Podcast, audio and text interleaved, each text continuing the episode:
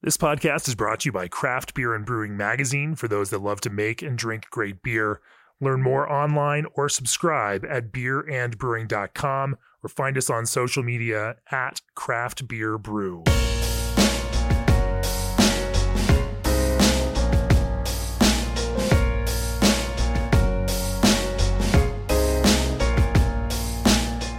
Welcome to the Craft Beer and Brewing Podcast. I'm your host, co-founder, editorial director of Craft Beer and Brewing Magazine, Jamie Bogner. This is podcast episode 215. For those of you in the United States, a happy Thanksgiving. Joining us from Poland uh, are Paul Maslowski and Bart Ochesa. Uh, head brewer Bart and managing director Paul of uh, Pinta. Welcome to the podcast, guys. Welcome. Hi, Jamie. Thank you. Nice to be here. And I guess you are Browar Pinta, not Brewery Pinta, right? Yeah, Browar, yeah.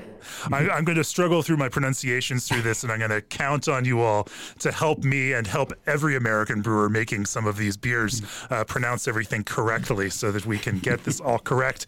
Um, it's early for me, it's a little later in the afternoon for you all, and uh, we are going to talk about brewing everything from Baltic Porter to Groats, um, barrel projects, because you all have engaged in a, a brewing a lot of uh, spirits barrel aged beers, imperial stouts, barley wines, etc. And uh, I mean, heck, you guys are making some pretty pretty compelling, hazy, contemporary American style, New England style uh, IPAs. Um, we can even talk a little bit about that because what a beautiful broad world of beer we live in now where breweries everywhere are being inspired by each other and it's moving in these multiple directions. Before we do that, for nearly 30 years, G&D Chillers has set the mark for quality equipment you can rely on. G&D stands above the rest as the only chiller manufacturer that engineers your glycol piping for free. G&D stands alone as the only chiller manufacturer with an in-house team of installers and engineers with 30 years of real-world field labor experience in breweries, wineries, and distilleries. Contact the Total Glycol System Design experts today at gdchillers.com. Also, support for this episode comes from BSG Craft Brewing announcing a cool new product offering. T45 lupulin enriched hop pellets. More efficient than T90's T45 hop pellets contain a higher concentration of aromatic oils and bittering resins with a reduced level of polyphenols and plant material. This means a big, delicious hop flavor with fewer pounds per barrel, creating a more cost efficient and sustainable beer production thanks to reduced wort losses.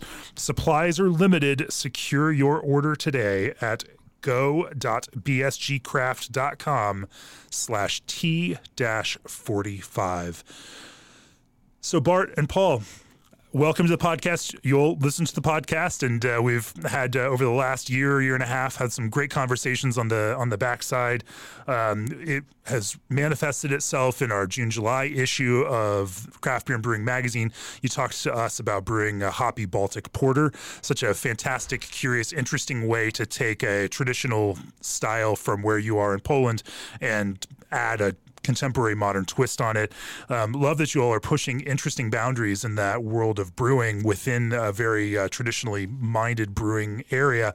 Um, talk to me about that history of uh, Pinta and uh, how you all both got into brewing. Okay, so maybe I'll start. Uh, the, this is Paul. Paul speaking, yeah. so that people can follow yeah. at home. So the uh, Pinta um, was launched ten years ago uh, firstly, as a contract uh, brewery, and it is said to be the first uh, craft brewery here in Poland. Uh, it is. It was the first to brew an uh, hop forward uh, IPA. So it's like it, it is a date that started the craft beer revolution in Poland, and since that we grew. we opened our own facility two years ago and yeah, we are still uh, growing and brewing more and more uh, beers.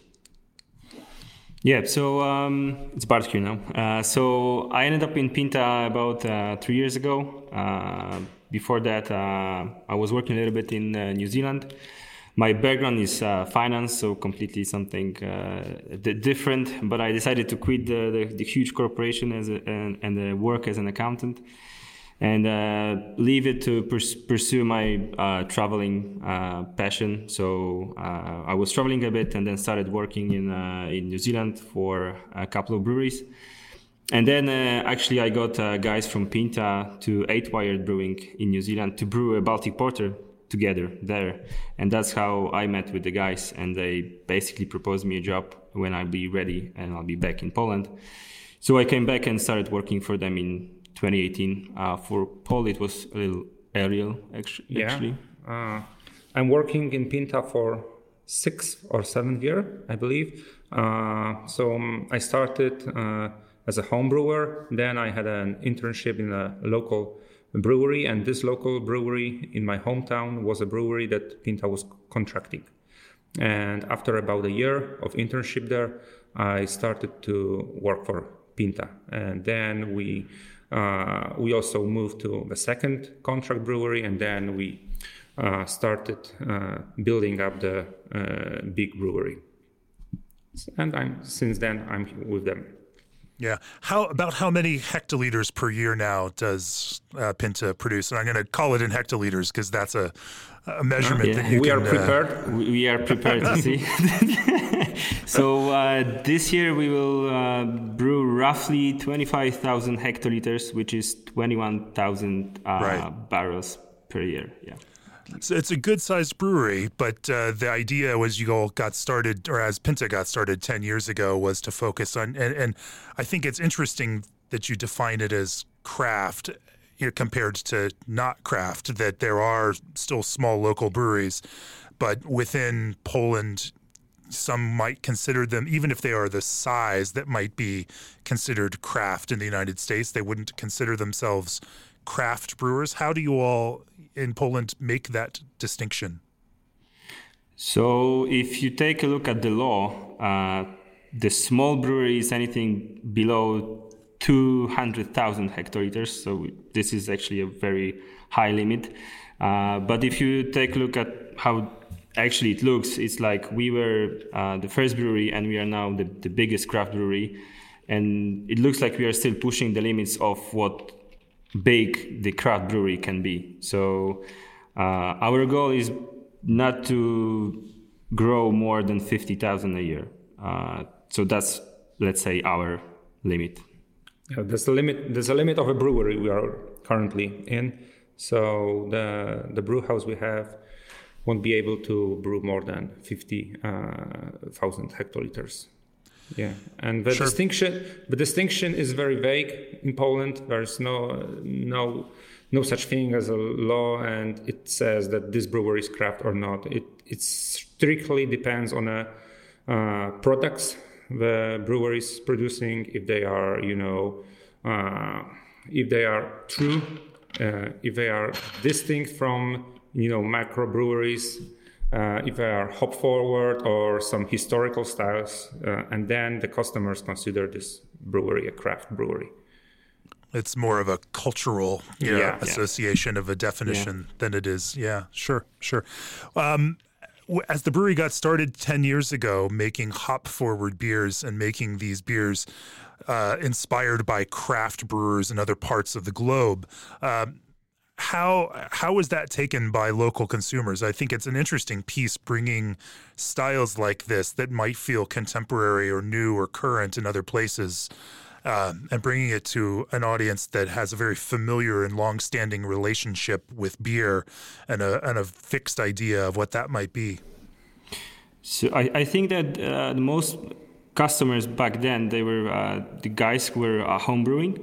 So for for them it was something completely new, something that they can try to brew at home. And uh, you know, the guys uh, ten years ago they started to with the with an American IPA, which actually calls the Hop Attack.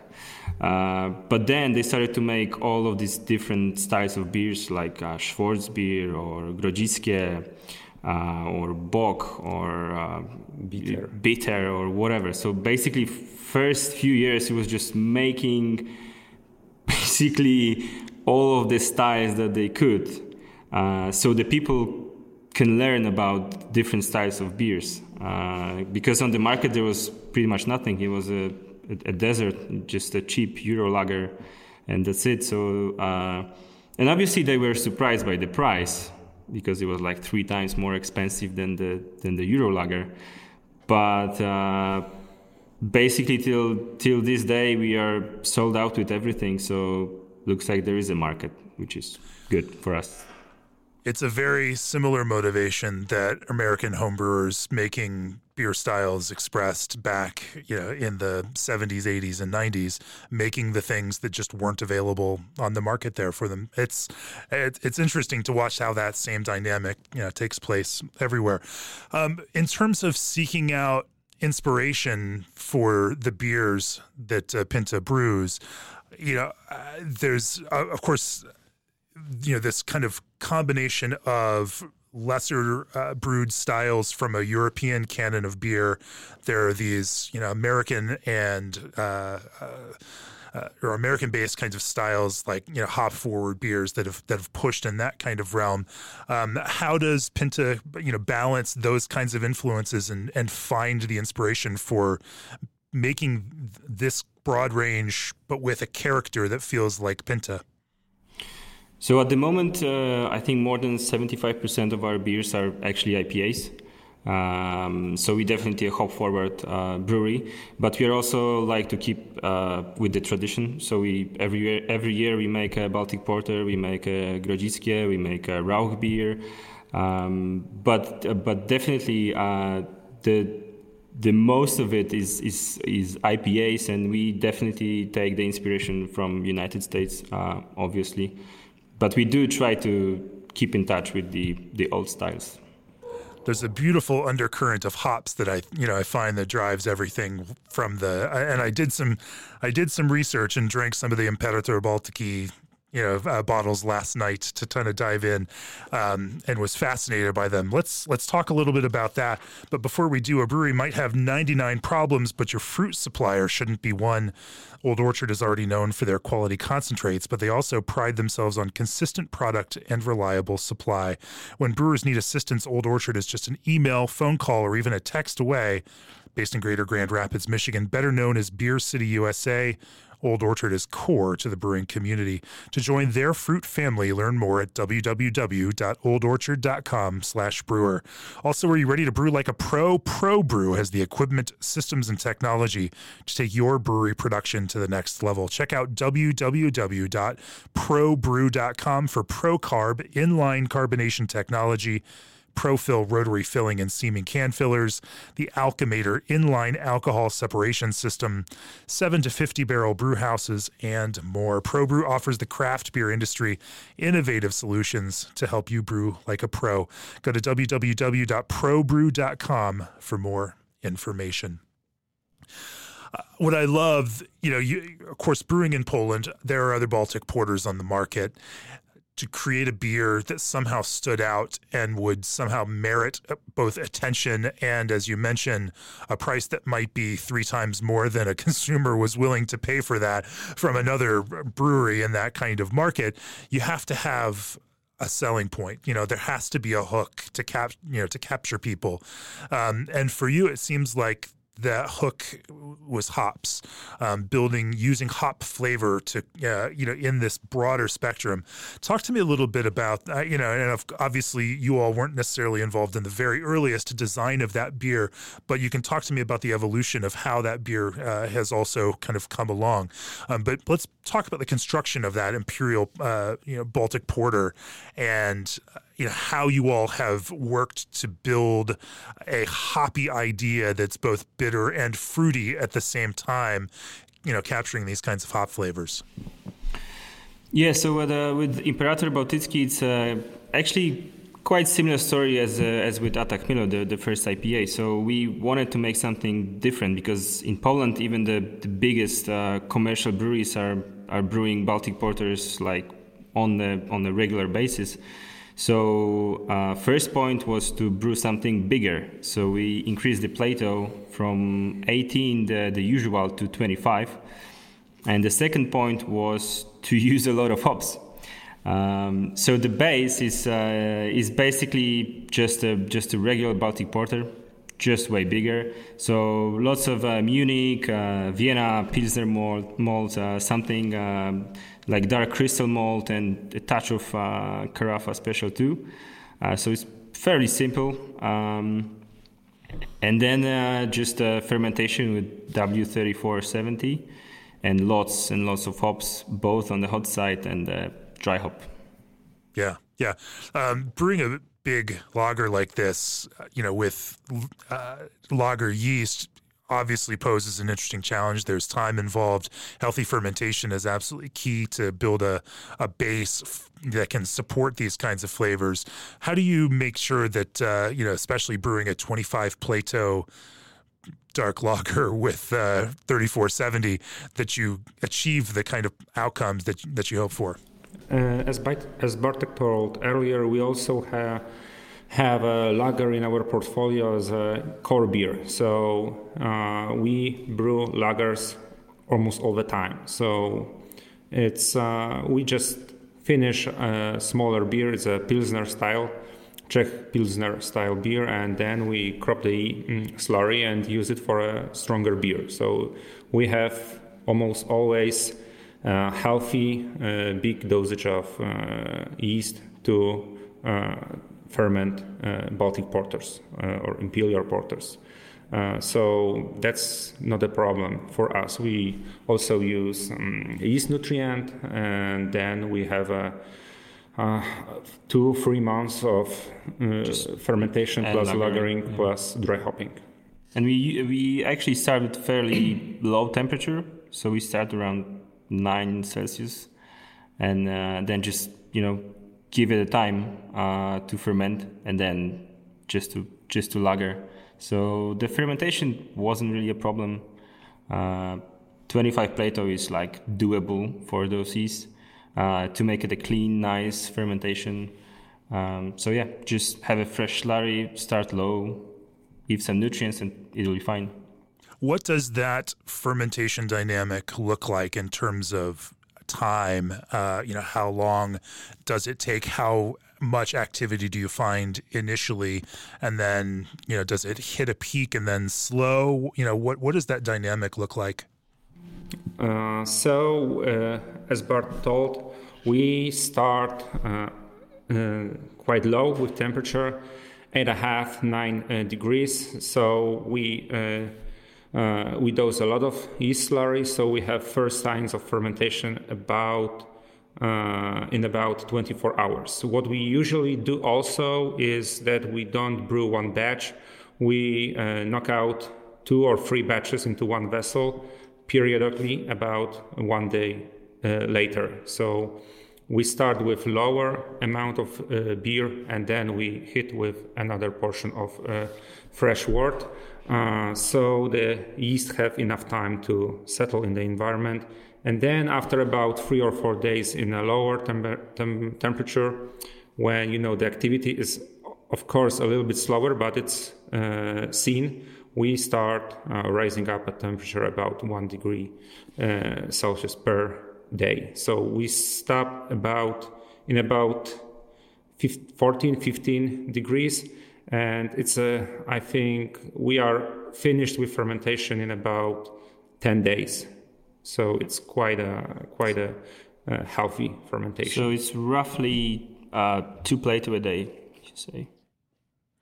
Is there uh, you know uh, in terms of a healthy yeast slurry do you have a, a goal for uh, cells? You know no, cell concentration no, not really. We just you just see how the previous beer was uh, was going. So, yeah.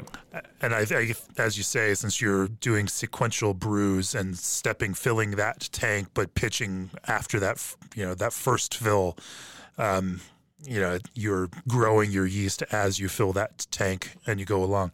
Um, as as you mash through this, are there any techniques that you all are using in order to create a more fermentable wort for this uh, for this yeast to work on? Uh, we have a 50 hectoliter brew house. Uh, it's uh, barrels is 42 42 and a half barrels, so it's quite big. We have a very wide lot at hand, so we can fill it uh, fill it up to the top with a malt. So we don't do double mashes or something like that with this beer. We need to do this uh, f- for a beer of about 30, uh, 30 plato plus.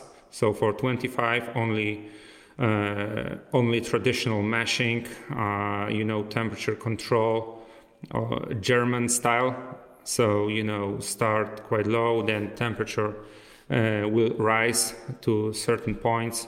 Uh, so for this beer, we start in uh, we mesh in about 56 uh, degrees uh, centigrade. Then we have a um, one hour one hour period in 64 and then we raise the temperature to 72 for 20 minutes and then mash out so uh, and when we want to achieve a 25 degrees Plato, we just boil it out for about three to four hours. So we have a 25 degrees Plato wort. Mm. Then we hop it, knock it out to the whirlpool, and then knock it out to the fermenter.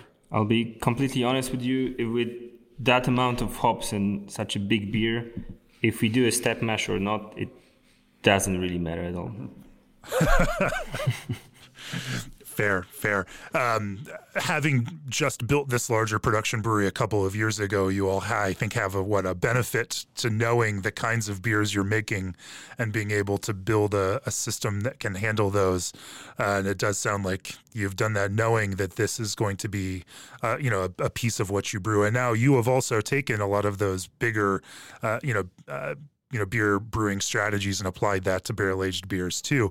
We'll talk about that in a minute, but uh, but I do want to talk about this approach you know to hops themselves in Baltic Porter um, from a creative standpoint. What how did Pinta find itself drawn to to building an American you know using these Pacific Northwest American hops to create a different kind of flavor in Baltic Porter.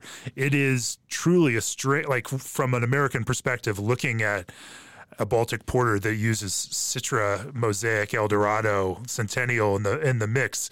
it just sounds strange, um, you know, and, and, yet, and yet, as as I was drinking them, you can understand it that uh, you know oftentimes these chocolate and citrus and fruity flavors they do work together. They they don't clash. They can be complementary um, if they're you know used well together. So uh, talk to me about how you all have honed this flavor idea and built these kinds of complementary, uh, you know, pieces with hop flavor in this uh, bigger imperial uh, Baltic porter. Yeah, I think as, as you mentioned, it might sound uh, weird, but I think it uh, it's like you in US are looking for a traditional European style, so bring a traditional porters, and we have so many traditional Baltic porters that we just need to make something different. Uh, so we thought that uh, using the hops that are really, like you said, citrusy, orangey, zesty, uh, a touch of tropical fruits, it actually pairs really well with, with all those chocolate, dried fruits, uh, caramel um, uh, flavors from the base of the Baltic porters.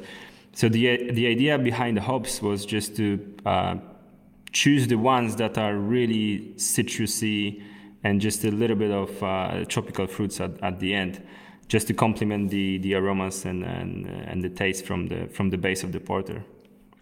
They seem as I was tasting them also to add like a, a, almost a kind of woody earthy element you know in addition to that which you know, again creates additional layers. Um, because the base beer may not be and there's some of those light caramel flavors through the beer that also help underscore that. To me, as I was tasting it, I mean, there's, I think you could probably put that beer next to a American uh, black IPA or Cascadian dark ale, especially one that's on that higher imperial end of the spectrum. Um, and there's a some very a big similarity between those. They're they're not that far apart in terms of how that those those flavors come through, um, which makes it really attractive to me because uh, I, I miss the the black IPAs that American brewers have seemed to stop making as of late. Bring them back. Um, you know, having said that, there you know being able to structure that means you know finding the right hops characters out of it. How do talk to me about your process of finding the right blend of hops. Um, you all have been producing you have a new version with strata and sabro using uh, you know this newer evolution of, of hops. Um, how have you gone about you talk to me about the creative process in thinking about how hops work and building a, a hoppy approach to that, especially newer iterations of it? Yeah, so uh, the, the newer iteration from the from the last year with Strata and Sabro, um, yeah, we wanted to make something different different again. Uh, the two years or three years ago, we made a barrel aged version, um, and uh, last year we wanted to make something with hops again. And uh, the the whole uh, new varieties of the hops uh, last year and two years ago is just booming now. So we have so many different uh, new hops to try.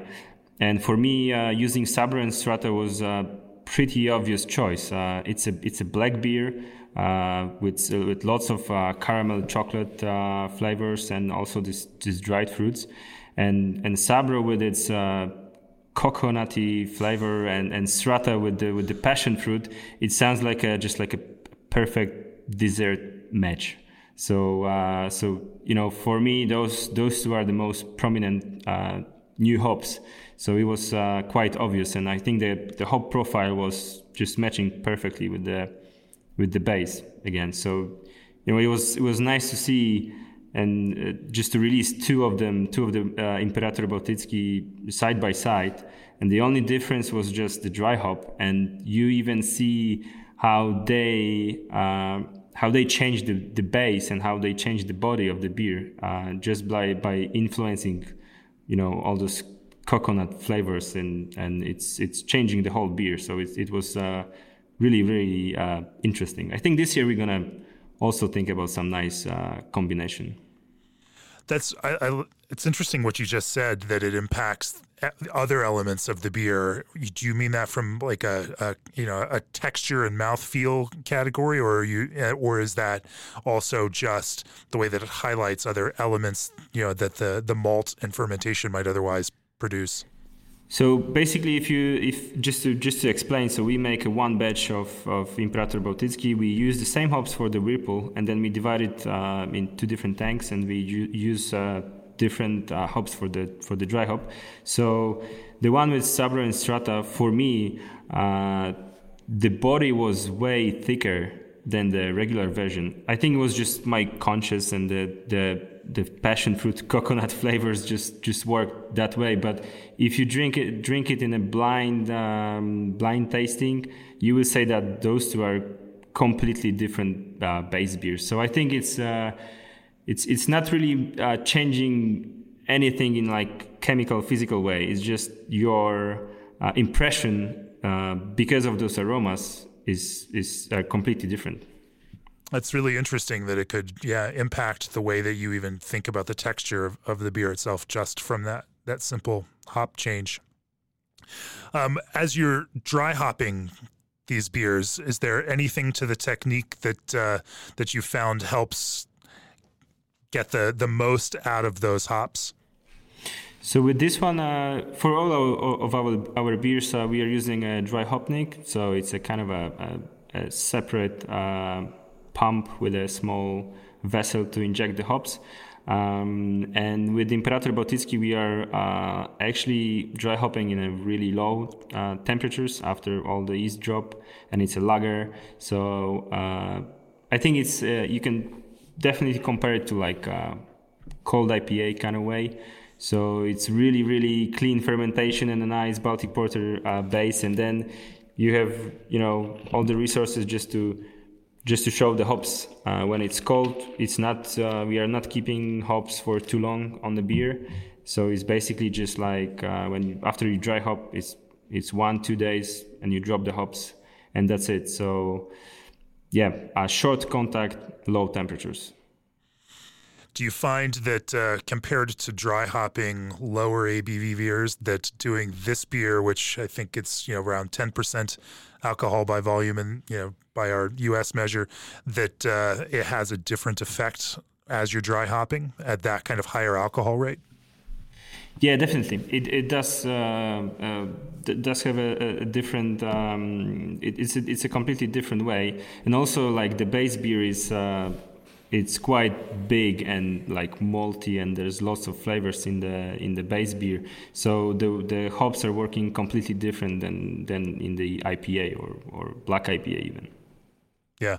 Water is an important piece of this also in order to kind of achieve the soft feel that you are pushing for. Talk to me a little bit about uh, how you approach water in this beer.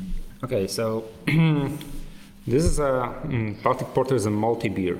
So we, as Bart, uh, Bartek told, uh, we have a very traditional approach to the malt bill, to the uh, lagering technique, and also to uh, you know mm, showing the uh, attributes of you know German hops, uh, German malts, uh, Polish malts. So we use a, ratio of about two to one for chlorides. You know, just to show the maltiness of the beer.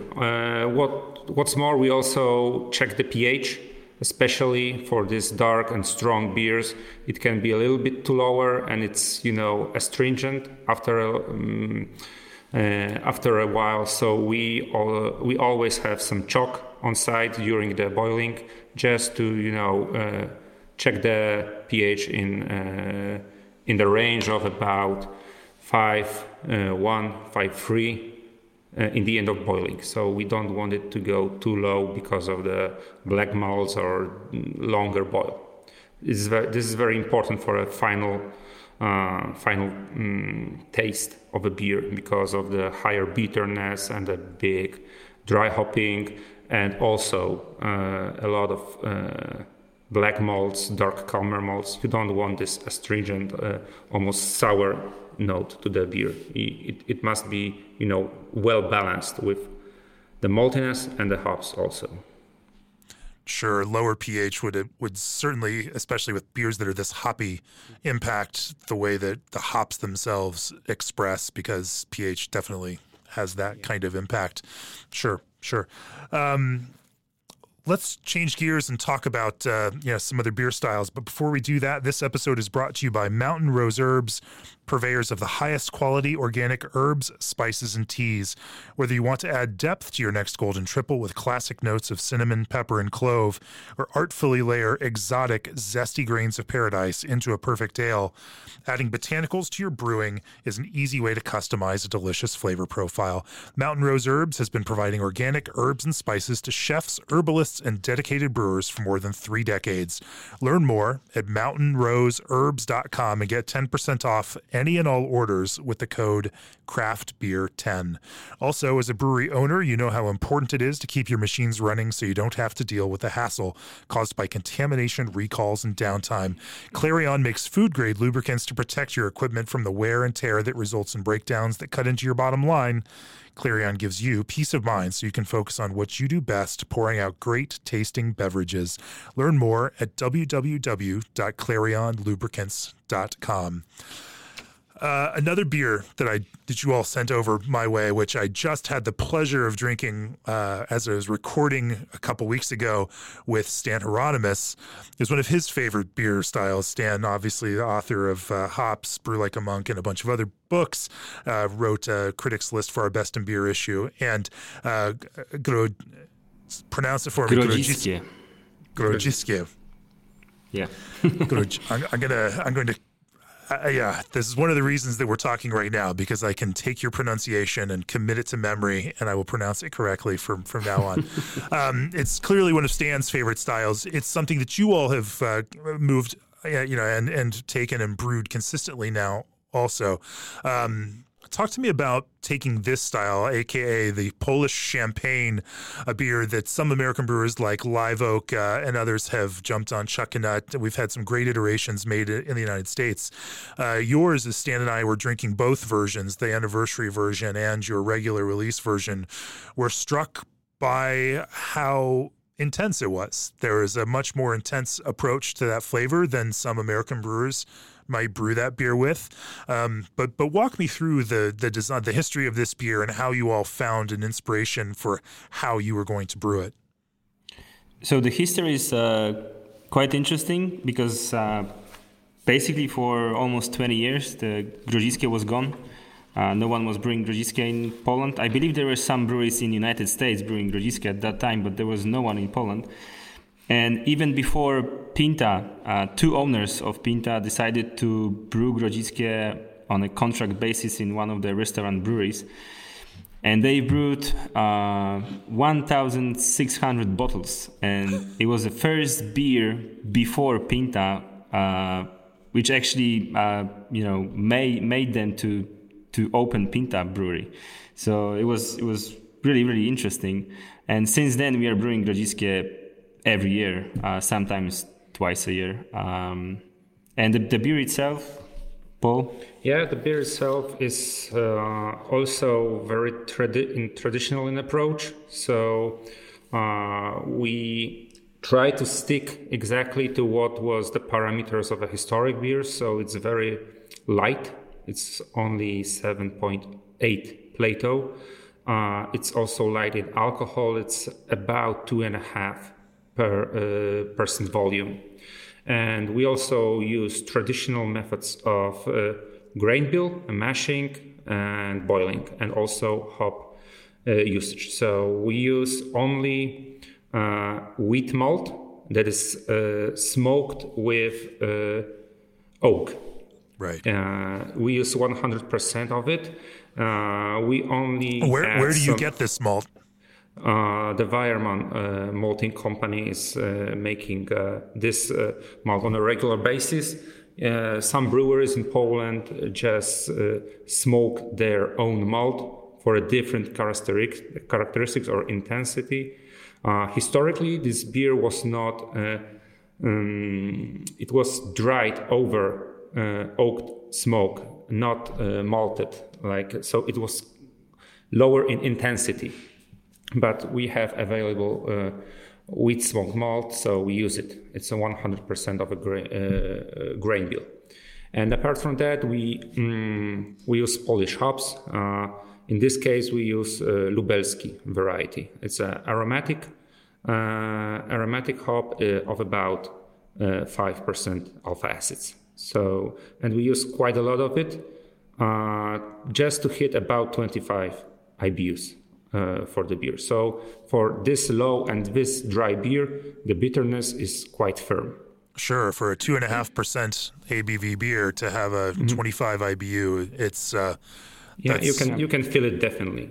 Right, especially with that much smoke component on top of it.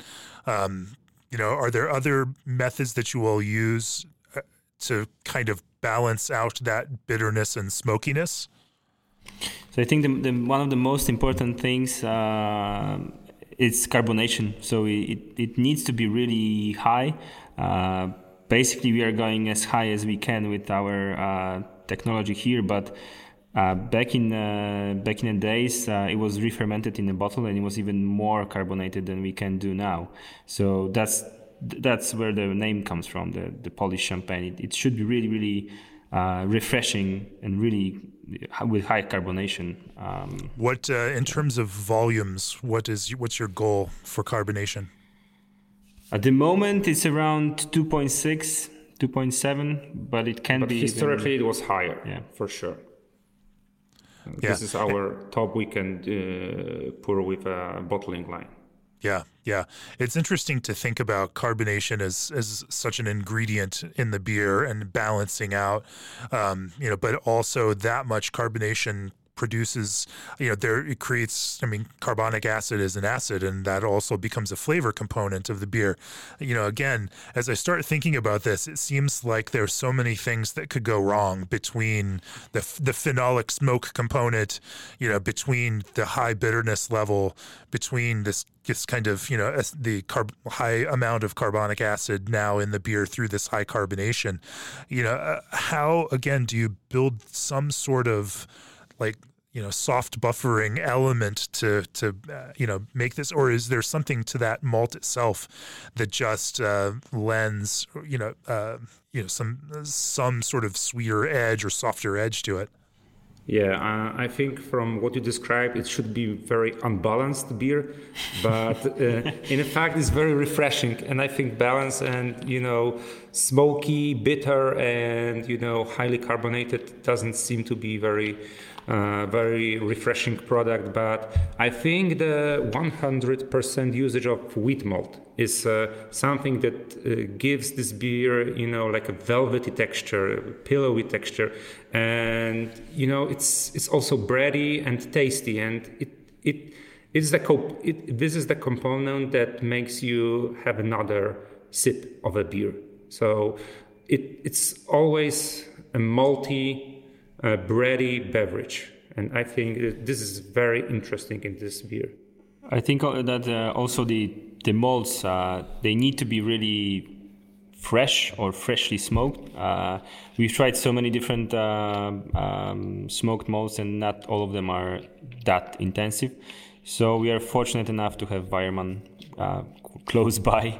Right. Um, yeah. So uh, the Weyermann uh, wheat uh, smoked malt is pretty awesome. Uh, so that's a, definitely a, a, really important thing. But also the mashing and the and the clean clean fermentation, uh, as usual, pretty much. Yeah, as you're brewing it, are there any challenges that you uh, you know routinely find yourselves having to overcome through that production process, or are there any you know small pieces that you've learned that help make it more successful? I think it uh, both for a homebrew and a commercial brewer, uh, brewing uh, having a mm, it's an ale, so we use uh, our own uh, yeast strain, and this is, this is a very low uh, ABV beer. So the fermentation for us is very very fast. So after about two days, we are done with it. So uh, the most challenging part for us is to have this high car- because we have a naturally carbonated beers. It's uh, to find the point where you should close the valve and naturally carbonate the beer, and this is a very short uh, short period when you can close it because the fermentation goes so fast. So this this may be a challenging for a commercial. For a homebrew, uh, you know, you can use uh, you can use uh, carbonation in a bottle, and it's not not not that big a problem. Uh, that is interesting. I hadn't thought about that, but as you're spunding a tank, that uh, you know in a two and a half percent beer there's there's a very small window for that yeah yeah yeah, yeah exactly who who comes in overnight to make sure that happens at the right time. we always have someone here, so it's, it's not to check the beer. Yeah. sure, sure. Um, you know, so you and as we tasted the beers, uh, you know, as, as, Stan and I were tasting the beers, uh, there was an interesting difference between the anniversary edition that you know you brewed and the kind of regular edition. Talk to me about uh, the the kind of uh, you know ways that you've built some variety in uh, in Groß itself. Yeah, so what I'm I'm, I'm interested. What what was the difference actually? Because I mean there was a year apart the bottling, so they should the, be completely... the same same recipe. Other than that, yeah, yeah. I, I think that uh, you know as I tasted it, it felt um, more. The anniversary edition felt like it had a uh, more definition that it was a little I wouldn't call it maybe a touch like more crisp, um, but it had a the a more defined edge in that flavor, whereas the more the younger version felt like it was maybe just a touch fruitier, and uh, you know, and more broad and and uh, maybe a little bit more um, expansive. And so, yeah, that's I mean that's that's really interesting because uh, it's basically the same beer with the same recipe. Is they they just a year apart, uh, but as you can see, like even if it's such a small tiny beer, the smokiness can age really well. So it's like with with bigger beers, it's just uh, they're just changing uh, in time, and even after a year, it's still like drinkable and even as as you said even even better after a year. So the the base recipe was exactly the same. It's just one year difference we also had an older uh, edition from another brewery. I won't name any names, and it uh, had not held up as well as yours oh. had over that past year. um, so there's there's something to that, and, and it, but it also started as a less smoky beer, and for whatever reason, wherever they are sourcing that uh, you know oak smoked wheat malt, um, different source, you know different expression in the beer. Um, you know, everyone brewing these in the United States is having to you know figure out where to get those. The Live Oak folks get theirs from uh, from Europe and bring it in. Uh, I'm not sure where uh, you know Chuckanut or Dovetail or some of these others that are brewing theirs are getting theirs. Uh, you know, but nonetheless, all of those different sources of of malt are going to create a different kind of expression and uh, and maybe produce a different level of, of smoke expression in a beer, given that that's all you can brew with. Um, it is an interesting one as people think about smoked beer in the United States. They think 100% smoked malt, and they think that's crazy. Why would you ever do that? But the but the impression of smoke as as we drink it doesn't work. I think in a linear fashion that. Uh, you know the difference between 10 or 20% smoked malt and you know 50 or 80% it's it's not just a you know a linear step up. There's a point at which uh, you know I think that smoke character pretty much hits a saturation and then you know even if you're adding more it's not like it necessarily gets perceived as quote unquote more more smoky. Um, you know as you all have brewed with it how do you find that that works in in different percentages of smoked malt. Obviously, it's always going to be 100% in this beer, but uh, you know, as, as, you work with it, um, do you have, you know, do you think about it in those kinds of terms? Yeah, I, uh, I think that we must remember that this is a pretty, uh, uh it's a small table beer, so it's only 7.8 uh, Plato. So you don't use a lot in terms of uh, pounds or kilograms, you don't use a lot of uh, malt to achieve only seven Plato beer. So when we are thinking about Rauch Doppelbock of Bamberg, so uh, there, there is a difference when you use, for uh, for example, 500 kilos and one ton and 500 kilos. So uh, for sure, more phenolic compounds would go to the beer. So for a grodziskie, when you use a very small amount of uh, of the sweet smoked malt, mm, it's not it's not that intense comparing to Rauch lagers of Bamberg or I don't know uh, smoked porters from America. It's it's a different it's a different beer because it's a you know very mm, very small in ABV that makes sense. Yeah. But again, I, th- I think the, the quality of the malts is uh, really important because we, we had uh, smoked porters that we brewed with 40% of smoked malt and it wasn't smoky at all. And then we did a similar one with the different uh, different malts, different different company, and it was super smoky. So the the quality of the malts is one of the most important things here. That makes sense. That makes sense. Um, as we're getting on here, I want to make sure that we can talk about some of the uh, progressive projects. You all have also just launched uh, uh, Pinta Barrel, a kind of barrel focused brewery to to make uh, spirit barrel aged beers. Talk to me about this program. Uh, um, some of the beers that you sent our way were uh, some fantastic collaborations with uh, some very hip brewers here in the United States, and so clearly you are drawing some inspiration and also you know kind of following this pathway that some American barrel aged brewers are following. Um, talk to me about finding that inspiration and building some beers that feel like Pinta, but that also can play in this barrel aged stout and barley wine realm.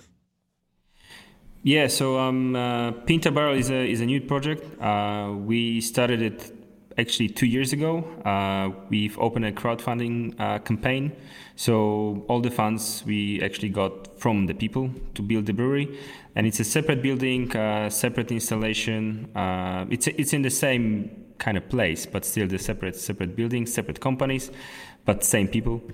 Um, and and this brewery is is focused 100% on barrel aged uh, beers. It's a it's a tiny installation, only 10 hectoliters, so it's roughly eight barrels, I would say, uh, maybe nine. Uh, if just a few fermenters, um, but but the most important thing is uh, two separate warehouses, one for the wild fermentation and one for the clean fermentation, with a separate um, air control, temperature control, humidity, etc. Um, and in in the, each one of them we can fit around 300 barrels. Um, so at the moment we are actually just starting to put the new barrels on. Uh, I hope we're gonna start brewing next month, maybe even a little earlier. Mm, and the plan is to release uh, roughly 15 to 20 beers uh, a year. Uh, like you mentioned, some of them with the, in a collaboration with the with the really uh, well-known uh, breweries. And yeah, that's that's the plan. So we'll see how it goes. Is there a market for barrel, spirit barrel aged stouts and barley wines in Europe, or is this just something that you are helping to and hoping to create? I think there is a market. It's a small market, but there is a market. Uh, um, and, and, when I say of, that, it wasn't like there was some market for it in the United States when brewers started doing this in the 1990s and then mid 2000s. No one even knew what those were going to be, and they just started making them, and they caught on. And so, um, it doesn't. It's not as if there has to be a pre-existing market. Yeah, you know, that is interesting that the you can there are, I'm sure, some some beer geeks out there who uh, like some of these things and have had small amounts of these, but but again, in that history of craft beer, just may not have ready access to them that you might be able to provide. Yeah, so the whole uh, barrel aging thing in Poland started around five years ago. So since then, it, the market grew, and also in Europe, there's a there's a lot of breweries uh, having a separate barrel aged uh, projects like um, or, or To Øl, or there's a lot of barrel aging with uh, in Pohjala brewery. So. Uh, there's quite a few breweries uh, making barrel aged beers, and also Belgium is really close by. So our wild part will be uh, lambic inspired uh, part. So I think in Europe there's uh, there, there won't be any problem with finding uh, people willing to buy uh, those beers. You can see it on the festivals. It's people are going just for the barrel aged stuff, and and the IPAs and sours go after the, those. So yeah, I think I, I, think there is a market, and and the brewery the the barrel project is is uh, ten times smaller than the than the big brewery. So it's it's kind of like a, a, small toy just for fun. So you know. One of the keys though is is finding a voice. You know, for those beers, um, on the clean side of barrel aged beers, how where have you found, you know, a way to make those barrel aged beers feel like Pinta beers. You know, talk to me about some of that creative process and how you have formulated an idea for those so that they don't just feel like everybody else's beers, they're going to feel like Pinta beers. Yeah, so at the beginning, uh, when we made our first barrel aged beer, Pinta, uh, it was some years ago. Uh, most of the breweries in Poland, and same as as we did, it was just a, a beer that we normally release to the market, uh, a base beer, and we put it into the barrel and see what happens we don't really blend we don't do anything with it. We just buy the barrels and and you know keep the fingers crossed it's gonna be fine. So it was like that for a long long time. Uh, but with this project we wanted to let's say go professional with it. So we want to have a big stock and we want to have a, the, the blending part as a main part of the process. So i think I, I can't answer you at the moment what is the, the thing what is the pinta thing in those beers because we haven't blended that many beers yet. But I hope there will be a thing. Um, and I think that the inspiration that's coming from from US and also from this uh, collaboration that we brew with the guys from US, uh, it's a it's a big thing. So the the clean part is mainly inspired by US, and the wild part is inspired by uh, by Belgium, of course. And we also have some collaboration with the with the Belgian breweries. So for me, this is this is the beginning the, the, of the learning process. How to brew those beers, how to blend those beers, uh, where to source the barrels, uh, you know, how to make the recipes for the barrel aged beers, not just for the beers. So I think it's uh, it's a very very beginning of, of the process. Hopefully we can we can see in a in a, a few months or few years how it's gonna go. Sure, sure. Well, let's zoom out here at the end and talk about the big picture. What uh, what is the big picture goal for Pinta? And uh, you know, you mentioned earlier that fifty thousand hectoliters or you know fifty thousand barrels about the that top end of where you'd like to go. Um, what uh, what's the what are the next things that are getting Pinta excited about brewing, and uh, obviously, I think the barrel program is going to be one of those. But but uh, you know, what's in the, the near term, and uh, what is the bigger long term goal for the brewery? So I think the long term in terms of production is those 50,000 hectoliters, as you said. Uh, we'll see how it goes. Um, when we grew to 50,000 hectoliters, I think we're gonna grow like more horizontally, as you as you say. Um, and the, the next few months, maybe a few years, we are we having plans to build a huge distribution center uh, just close by, uh, and also our tap room here at the brewery. So we want to make it a place where people can actually come and spend a day or, or half a day, and it's in between the mountains in the middle of nowhere. So it will be great to make people come here for a beer. Uh, it's not that obvious in Poland. There's actually no breweries with tap rooms. Uh, so it will be a really great success for us if we, we make a place where the people will, will come and, and drink our beer by the brewery. Well, fantastic. I may just have to come and visit. That seems like a great place to close. G&D Chillers will engineer your glycol piping for free. Try T45 hops from BSG. Craft juice concentrates from Old Orchard are the cost-effective solution for your fruit-forward needs. ProBrew offers innovative solutions to the brewing community. Get 10% off your next order from Mountain Rose Herbs with code CraftBeer10 and make your system 100% food safe with Clarion lubricants.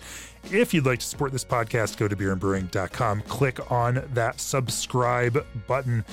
We bring you great brewing content from folks like Pinta. And in fact, if you would like a homebrew skilled recipe of their Baltic Porter recipe, go to that June July 2021 issue of Craft Beer and Brewing. It is free for well, it's included with your subscription, but only subscribers can read that uh, that recipe.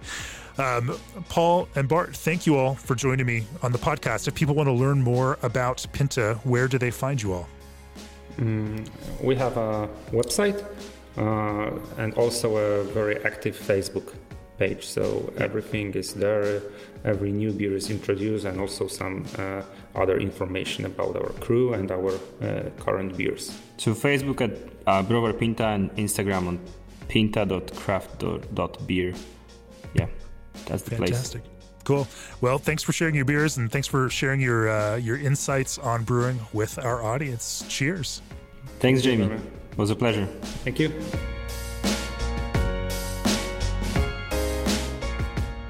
This podcast is brought to you by Craft Beer and Brewing Magazine for those that love to make and drink great beer.